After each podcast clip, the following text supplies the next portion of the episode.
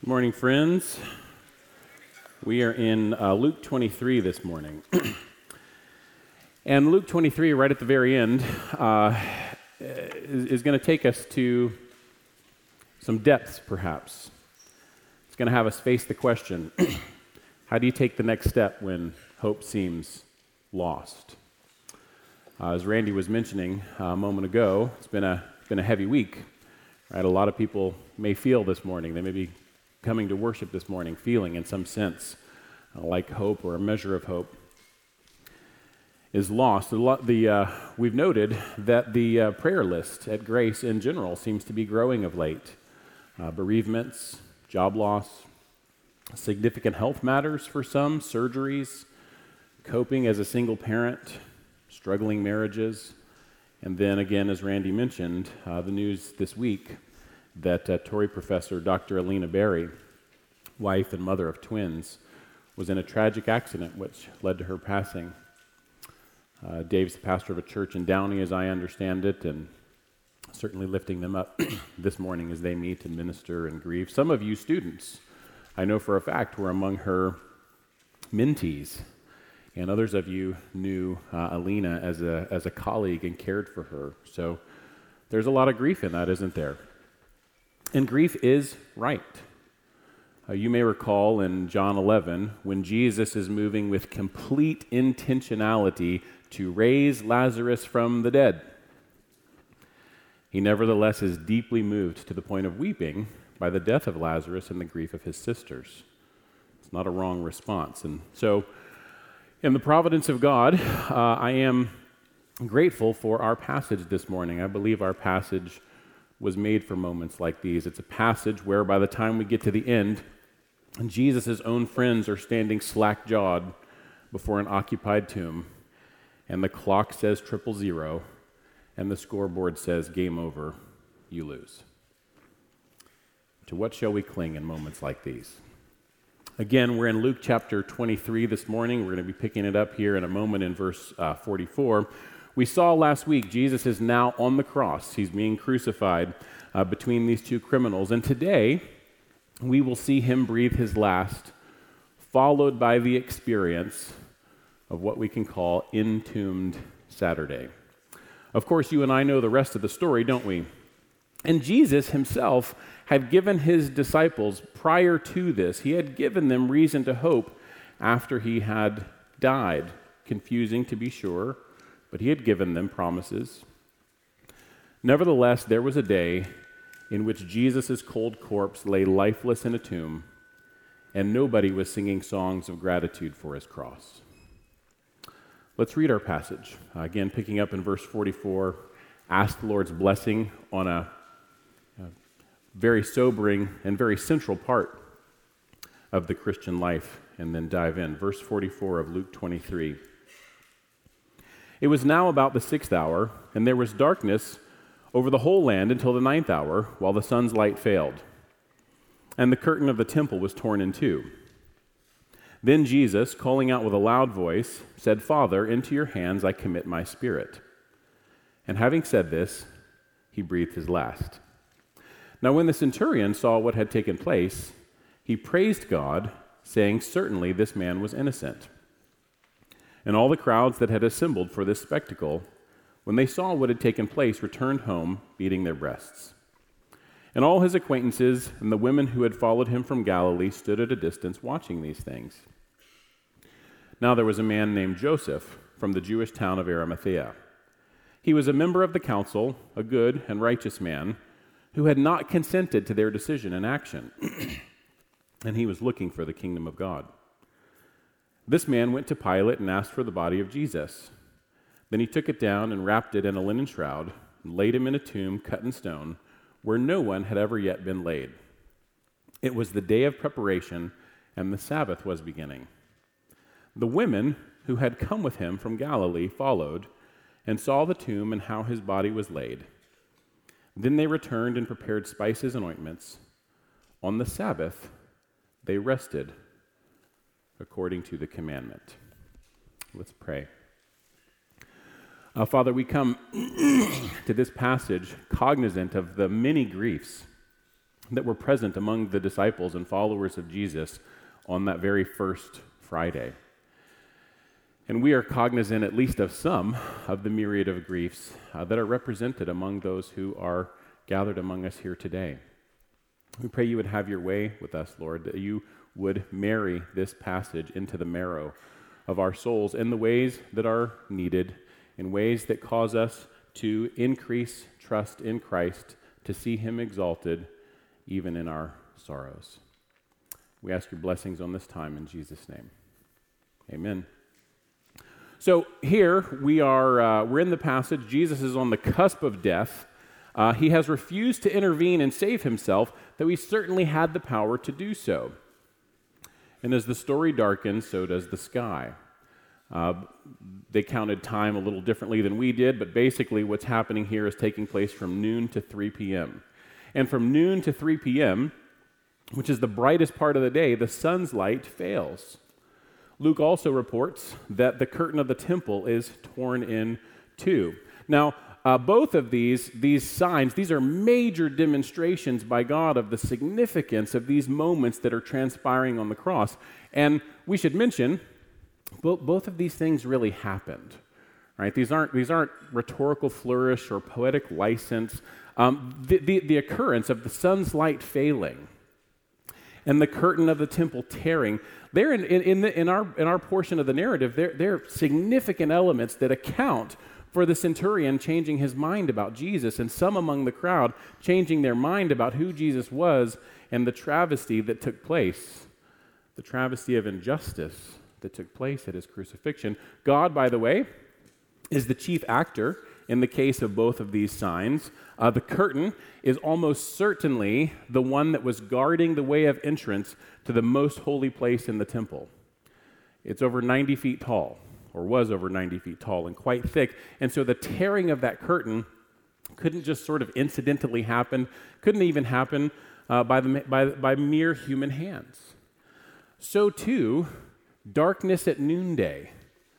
This is something only God can do. This is supernatural darkness. There's a variety of reasons that, that even uh, an eclipse could not account for this, one of them being that eclipses don't last for three hours. By means of these signs, God is giving his verdict on these events, right? Darkness, darkness is an omen of God's judgment. Throughout the Old Testament, it is often associated with day of the Lord imagery. You see this, for example, in passages like Amos 8, 9. There's a number of others, but Amos 8, 9 puts it this way On that day declares the Lord, I will make the sun go down at noon and darken the earth in broad daylight. It's, it's an anticipatory judgment, and, and at least partially uh, finding some fulfillment in these moments of Jesus on the cross. The tearing of the curtain signifies that by Christ's perfect sacrifice, he has opened the way once for all time to access to the Father. It's a demonstration. Luke's gospel doesn't record Jesus' expression, it is finished. But the tearing of the temple curtain is a demonstrable variation of that expression, isn't it? That his sacrifice is finished and accepted. Now, we don't have time to, to look there, but uh, Hebrews 8 through 10, right? And just one, one uh, sample from Hebrews 9 on the screen, but Hebrews 8 through 10 does a wonderful job of expounding uh, Jesus fulfilling the ministry of priest and sacrifice and temple. Then we get to verse 46, so that's Hebrews 9, 11, and 12 if you're a note taker. Then we get to verse 46, and we come, excuse me, to the only word spoken by Jesus in our passage. He says, Father, into your hands I commit my spirit. And following that statement, he breathes his last. So, what's going on here? Well, this statement, Father, into your hands I commit my spirit, is a quotation of Psalm 31, verse 5. And Psalm 31, verse 5, in particular, is the cry of what is known as a righteous sufferer, the cry of a righteous sufferer. This motif in Scripture uh, of the righteous sufferer is actually very significant. It's very common, it's very significant, and you know, we, can, we can tap into some of the, of the experience. Uh, the line of righteous suffering in Scripture runs from Abel right? Remember Cain kills Abel in Genesis 4, all the way to the martyrs under the altar in the book of Revelation. And in between, righteous suffering afflicts and flummoxes and confuses the people of God from Joseph to Job to David to Stephen to the apostles themselves. Of course, none of them was righteous in the utterly, perfectly flawless, sinless sense that Jesus himself was righteous. But the problem, the dilemma, right, the affliction of righteous suffering continues to be the hardest of all the tests, I think, right down to the present day, and right here among the people of God at Grace Evangelical Free. We are buffeted when sorrows like sea billows roll, aren't we? In those moments, the enemy presses his most ancient lie that God isn't for you. That if he were, he would never have let this, fill in the blank, you know, this happen to you. You cannot trust him. And we feel the sting of doubt and the flickering of hope in those moments, right? So we can be honest and acknowledge that. The climax of Jesus' obedience on the cross depended upon his triumph over the cruelest twisting of that most ancient lie. He's been, we saw last week, he's been mocked and maligned as he hangs from the cross. Surely God would never allow this to happen if you were the true Messiah. He would never allow this to happen to his beloved Son. So, what does Jesus' citation of this notion of righteous suffering mean in these final moments of his time on the cross? When he says these words from Psalm 31 5, um, Luke doesn't cite the, uh, the appeal to Psalm 22. Matthew and Mark do, My God, my God, why have you forsaken me? I, I, I think the answer is similar Psalm 31 5, Psalm 22. When he says these words, He's identifying with us, isn't he? He had done so earlier in his baptism, and now he is doing so again in his baptism into the death that our sins deserved. He, he's, saying, he's saying, not only are you not alone in your suffering and grief, that would be comforting to some extent, but he's going further than that. And he is saying, I am entering into the outermost darkness of righteous suffering and abandonment by God, so that when you face the final exam of your own death, you will not have to know its sting. See, by committing his spirit into his Father's hands, he's effectively saying that those hands are the most trustworthy hands in all the universe, despite the lies being pressed against him. Uh, here's how uh, Peter put it in 1 Peter 2. He said, when he, when Jesus was reviled, he did not revile in return. When he suffered, he did not threaten, but he continued entrusting himself to him who judges justly. Goes on to say, He therefore himself bore our sins in his body on the tree, that we might die to sin and live to righteousness. By his wounds, you have been healed.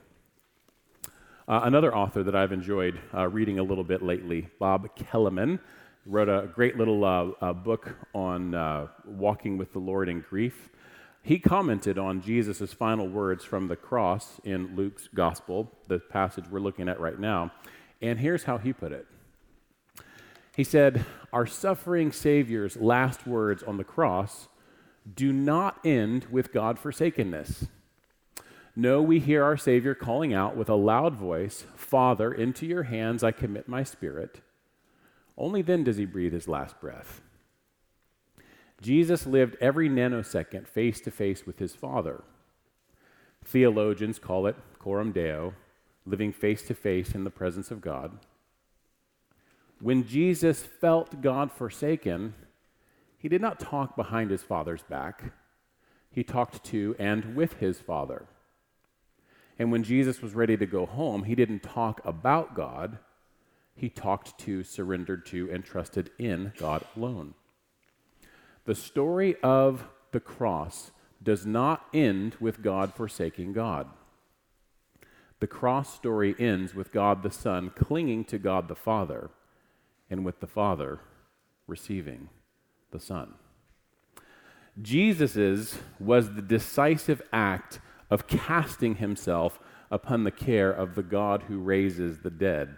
2 Corinthians 1 9.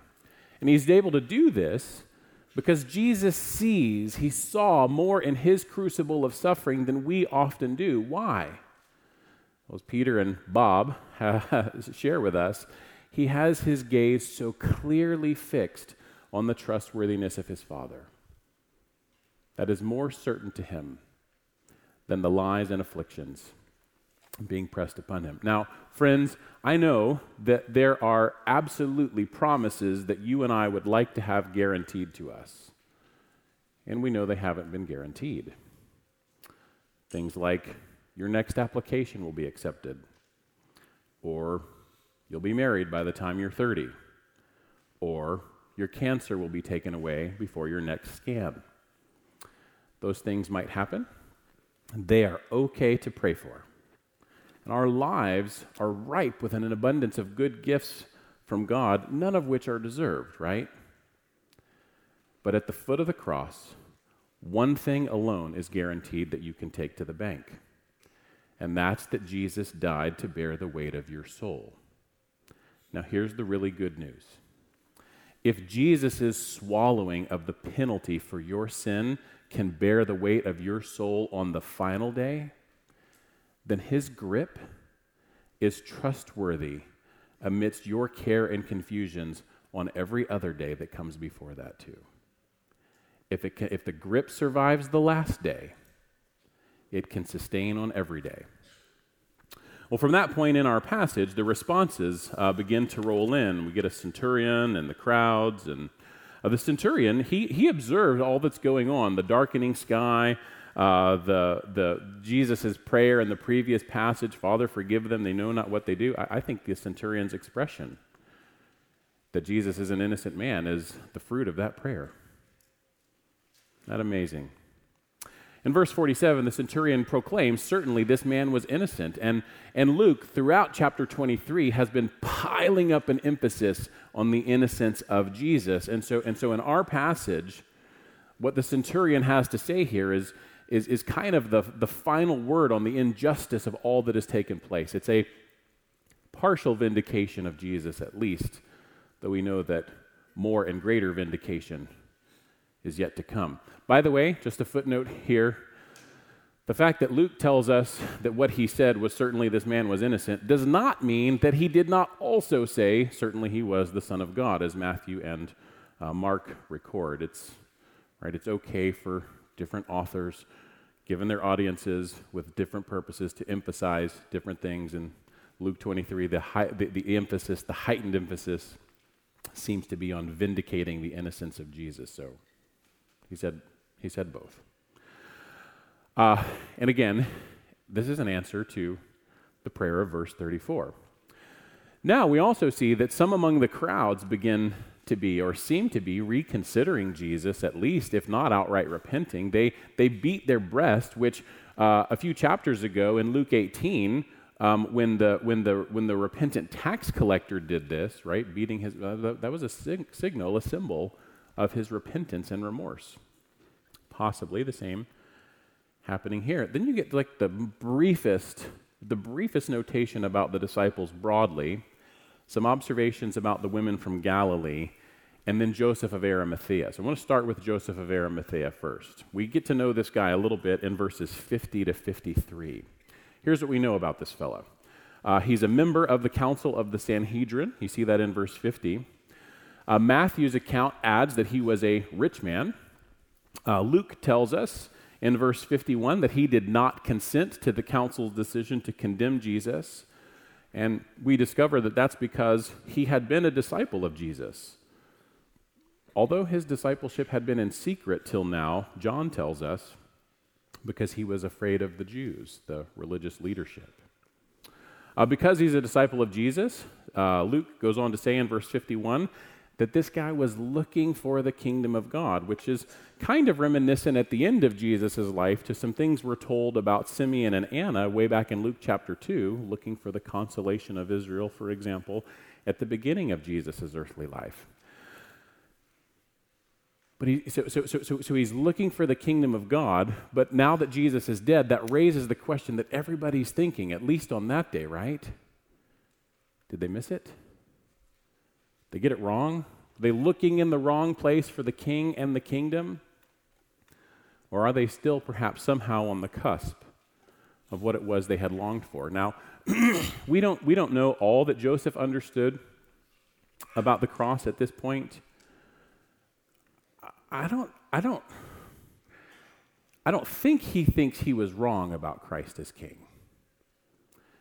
The details had to be fuzzy uh, to, to be sure.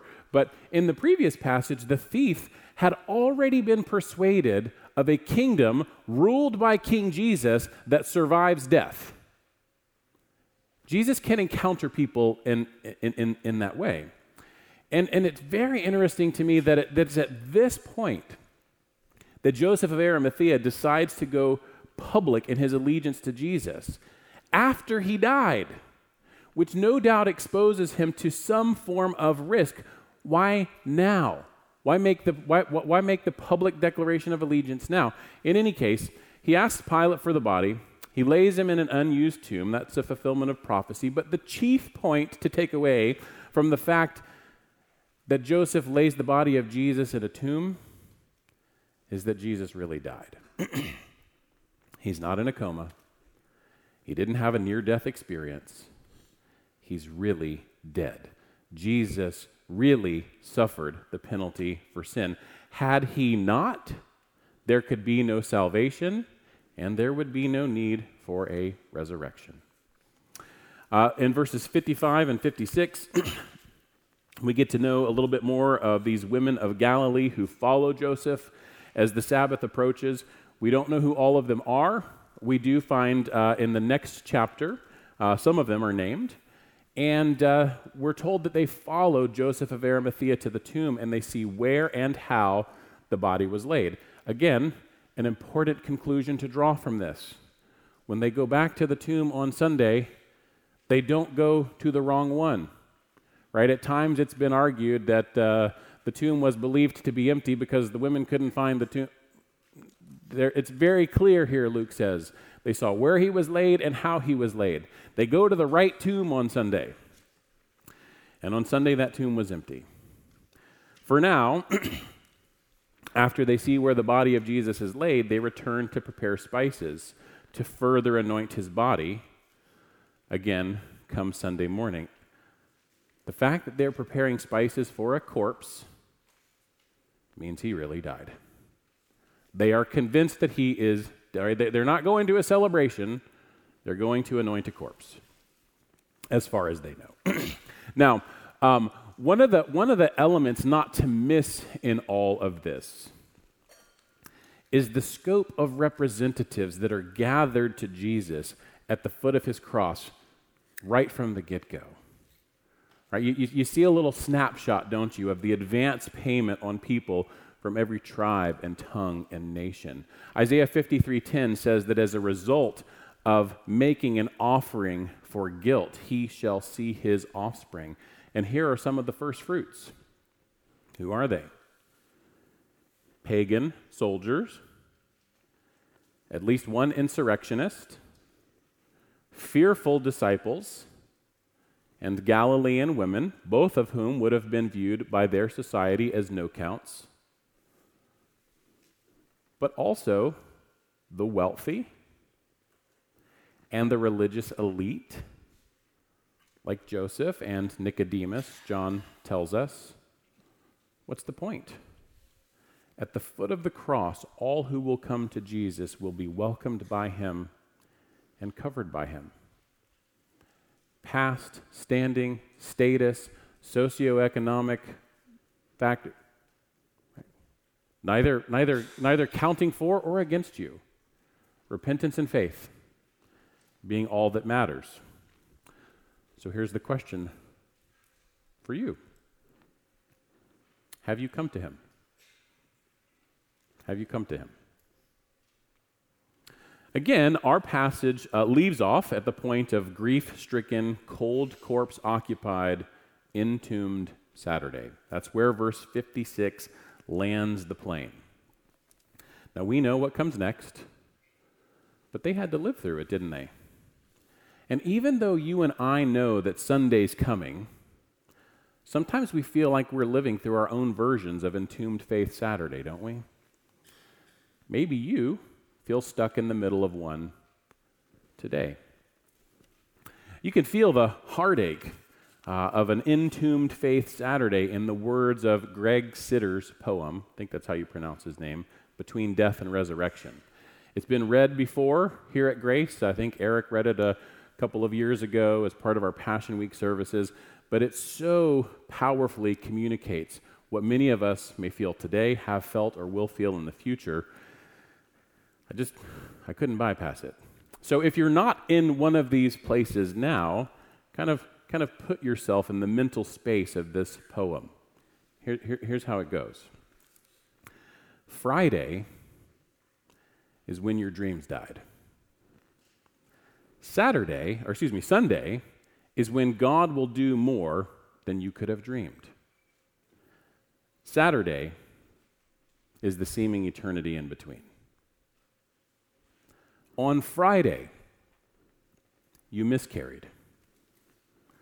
On Sunday, the child who meets you at the gate will call you mom. On Saturday, you are selling the crib. On Friday, the test came back positive. On Sunday, cancer will be extinct. On Saturday, clumps of hair clog the shower drain. On Friday, you were served divorce papers. On Sunday, you will be the bride at a wedding feast. On Saturday, you sleep alone in an empty house after he takes the kids for the weekend. On Friday, your child was arrested. On Sunday, he will be what you have always known he had the potential to be. On Saturday, you look through glass at vacant eyes, press your hand against the barrier, and whisper into the phone, I love you. I'm not done with the poem, but I am going to make a footnote. If your particular point of grief revolves around struggling or straying children in one form or fashion, adult children, young children, in any sense of the word in which you would define struggle or stray. It doesn't have to be incarceration, though it could be that. We're going to have an event on October the 6th. You might want to put that in your, in your calendar, Friday evening, October the 6th, to pray for and encourage those who are facing that burden in particular. End of advertisement. On Friday, you lost your home. On Sunday, you will be handed the keys to a mansion. On Saturday, you are concealing your grief as you try to make an apartment feel like home for your kids. On Friday, your sin was exposed. On Sunday, the eyes of God will look at you and see nothing but righteousness. On Saturday, you wear a scarlet letter like a tattoo. On Friday, she died.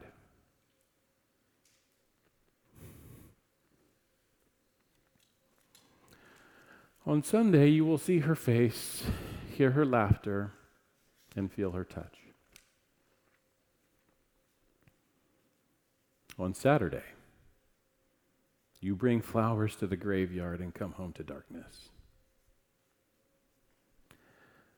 Saturday feels like forever, but it's not. Sunday is forever. It's very powerfully put, isn't it? And that Saturday pinch is where the enemy's whispers gain traction. He's not for you.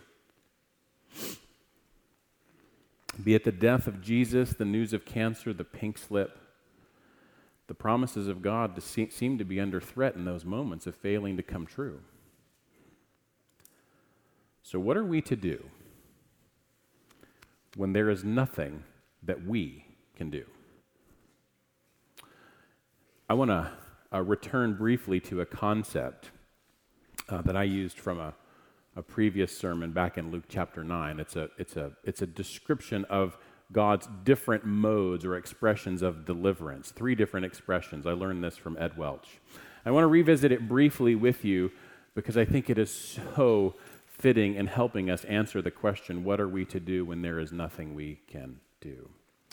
So he gives three descriptions. The first one, he calls it God's quiet care, which is God's deliverance of us before we even know we need it. That happens a lot, right? Every meal you ever eat that prevents you from not only starving, but even feeling the, you know, modest tinge of hunger.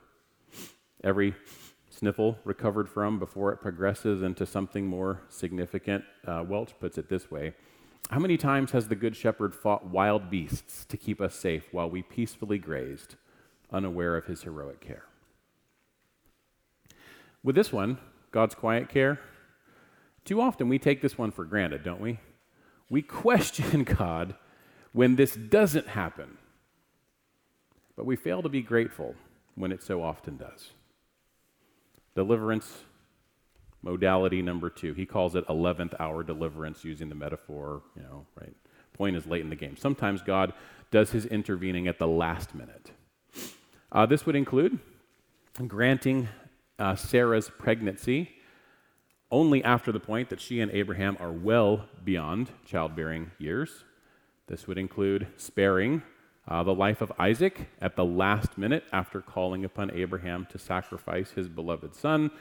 It would include not parting the Red Sea until Pharaoh's army had caught up and pinned them in, and there was no way out. Miraculous healings of various kinds, Old, New Testaments, into the modern era. The third expression, Welch calls God's deliverance after hope dies. God's deliverance after hope dies. To continue the metaphor with the 11th hour of deliverance, I call this one 13th hour deliverance, right? 13th hour deliverance, it seems too late.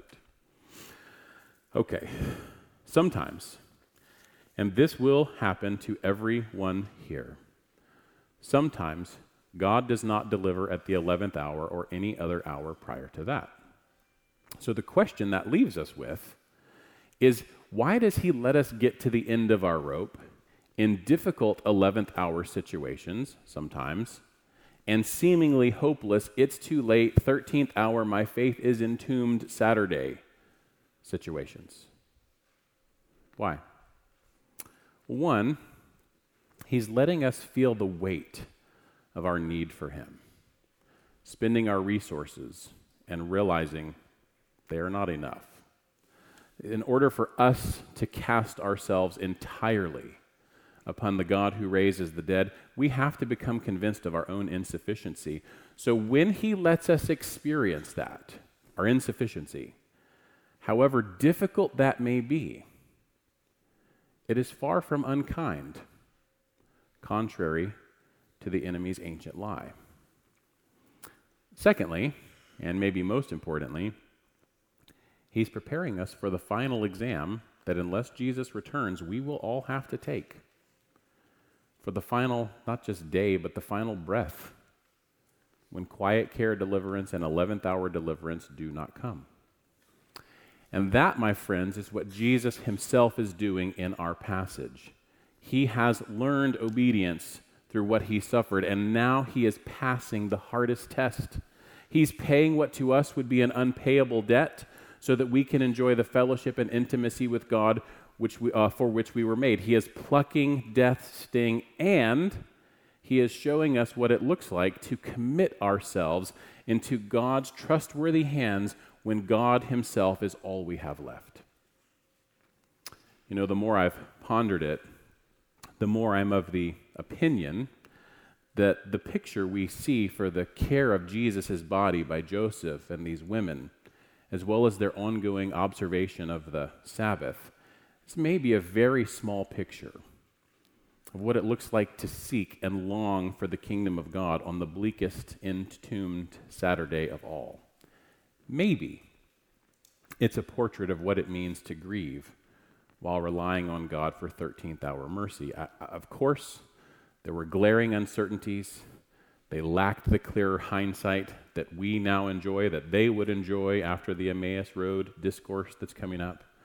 But for me, at least, I just, the thing I cannot stop wondering about and, and haven't been able to get over as I've thought through this passage is again, why would Joseph of Arimathea risk going public now that Jesus is dead unless faith somehow still flickered? I, like, unless there's a, still some kind of flicker, that, I don't, I don't. Okay, so maybe, maybe Maybe he was moved by the exchange between Jesus and the thief on the cross, even if he doesn't fully understand it at this point. Maybe he heard Jesus answer the Sadducees in their denial of the resurrection in Luke chapter 20. Maybe he heard that Jesus called himself the resurrection and the life, or any number of other things that Jesus had told to his apostles. Maybe they trickled out.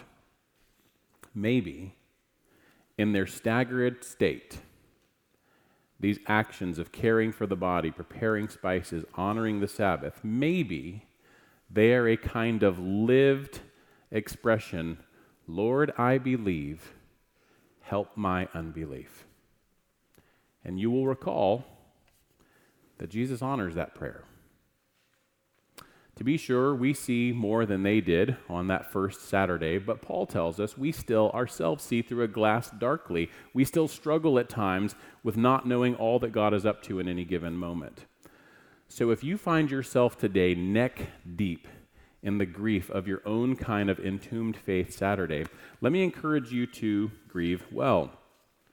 Just a couple of quick thoughts about that. Grieving well, I think, involves a couple of components. Number one, not denying your legitimate grief. You don't pretend it isn't there. On the other hand, not indulging the ancient lie. Neither denial nor indulgence.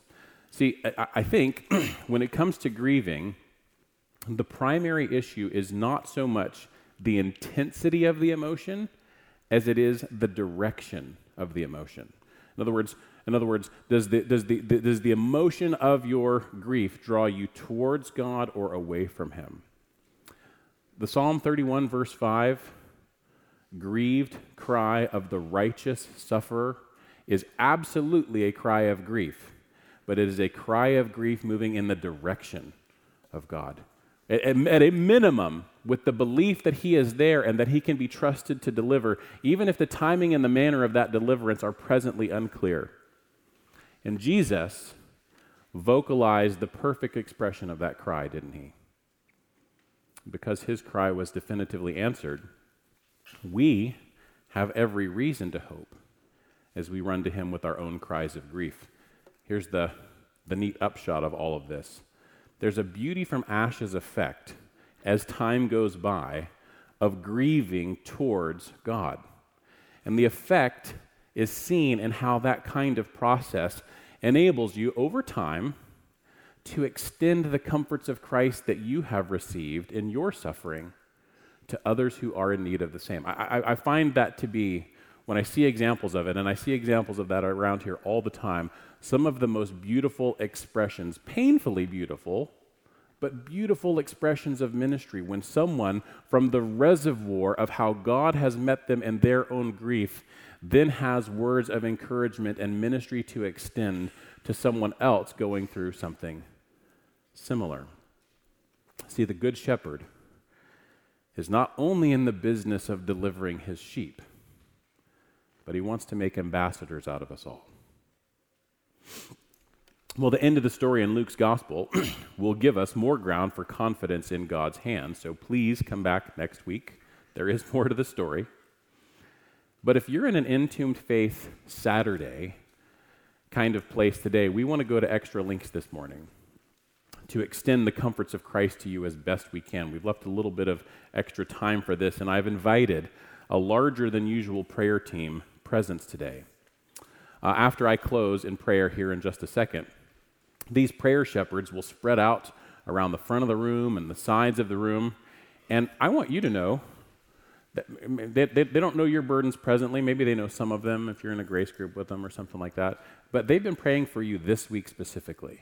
They've been praying for the appointments that God would arrange as you take advantage of partnering with them in prayer, allowing them to bear some of your burdens and offer you uh, some encouragement. So when closing worship begins, uh, throughout the final song and after as well, please avail yourself of this opportunity. These shepherds, two things qualify them for this. number one, they understand grief. And number two, they know and love the God who raises the dead. You can bring them no burden too big, no burden too small. They would, I would, be delighted to pray with you over any concern that you might have. So let's pray and then enter into that time. God, we appeal to you to have your way among us in the moments to come. You know the griefs that have been brought to Grace Evangelical Free Church today. You know the needs of our, of our hearts, the agonies of our soul. You know the prayer shepherds that would be best suited to pray for and encourage those in the midst of these kinds of sorrows. Lord, we are thankful that Jesus did not stay in the grave. We are also thankful that his obedience unto death proves to us that you are trustworthy to cling to, even when it feels like our own faith is in the grave.